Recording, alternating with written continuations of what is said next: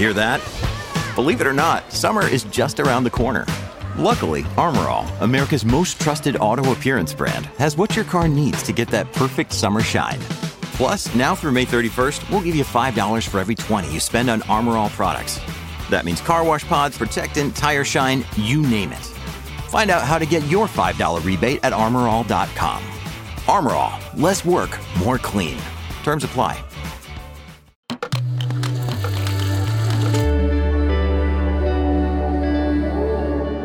Cora.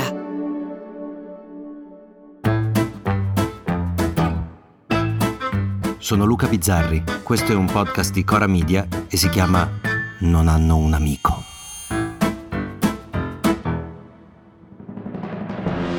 Mio fratello aveva la Lelli, non so neppure se si chiamasse Lelli, ma era una professoressa di matematica un po' strana. Ora, un tempo al liceo classico la matematica non era proprio una materia fondamentale. Riuscito a farmi rimandare. Ma questa Lelli era la tipica professoressa problematica, a volte i ragazzi quasi la bullizzavano, si direbbe ora, approfittavano delle sue debolezze, altre volte era lei a usare metodi poco ortodossi. Ecco, quando leggo o sento parlare di scuola, a me viene sempre in mente la Lelli.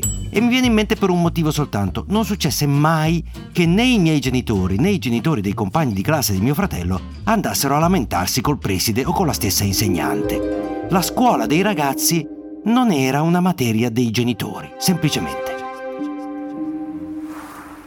Pochi giorni fa ho letto un interessantissimo articolo di Antonio Scurati intitolato Salviamo gli insegnanti sconfitti dagli influencer, in cui lo scrittore racconta come gli insegnanti abbiano perso autorità sostituiti dagli idoli della rete. Per farlo inizia raccontando che un suo alunno gli disse che non poteva dargli retta perché lui arrivava a scuola con la punto bianca. E qui a me si accende un piccolo campanello. Pochissimi anni fa Arturo Vidal, calciatore dell'Inter, arrivò all'allenamento con una panda verde e per mesi non ci fu oggetto di culto più di culto della panda verde. Quindi ho come l'impressione che chi guida la macchina abbia più importanza della marca della macchina stessa. Sì, per la replica ma Vidal fa il calciatore e non l'insegnante, dico sì è vero, ma aggiungo che se il professor Barbero domani arrivasse all'università a cavallo di un ciao Piaggio, probabilmente un'ora dopo scatterebbe la caccia al ciao Piaggio. Tutti ne vorrebbero uno, ne sono quasi certo, e mi sa che non succederebbe solo ora che Barbero è famoso, ma forse anche vent'anni fa. Che forse era già famoso, ma vabbè, ci siamo capiti. Ma oltre all'argomento automobile, Scurati a un certo punto tocca un altro argomento che mi lascia un po' confuso e dice così: Da tempo i professori italiani vanno perdendo ogni autorità nello stabilire il valore dei prodotti culturali, trovandosi costretti a subire e non a guidare le scelte dei loro allievi. E anche qui mi chiedo, ma davvero prima erano gli insegnanti a stabilire il valore del prodotto culturale? Certo lo erano molto più di ora, ma i libri che leggevo io non erano quelli che mi consigliava l'insegnante, piuttosto quelli che mi arrivavano attraverso altri canali, gli amici, o anche quella cosa che era sempre accesa in casa, che era la TV. Ecco, abbiamo sul tavolo Per amore di una rima, sono le poesie che lui ha scritto. E certo, certissimo che il valore dell'autorità, e in questo Scurati ha ragionissima, che la figura dell'insegnante, così come tutte le altre figure professionali che prevedono che ci sia qualcuno che ne sa di più e parla e qualcuno che ne sa di meno e sta zitto, sono state devastate anche dall'arrivo di quel posto che non esiste, dove Tetta Grossa 48 disquisisce di virologia con il primario del San Raffaele. Questo è fuori di ogni dubbio. Ma a questo punto arrivano due frasi che non comprendo. La prima riguarda Mare Fuori, serie Rai di successo, che viene definita sicuramente diseducativa e forse addirittura criminogena. Allora a scegliere. L'amore passa, ma si era aggiovata per sempre. Criminogena. Poi riferendosi a Geolier, scrive un idolo giovanile musicalmente scadente e moralmente dubbio.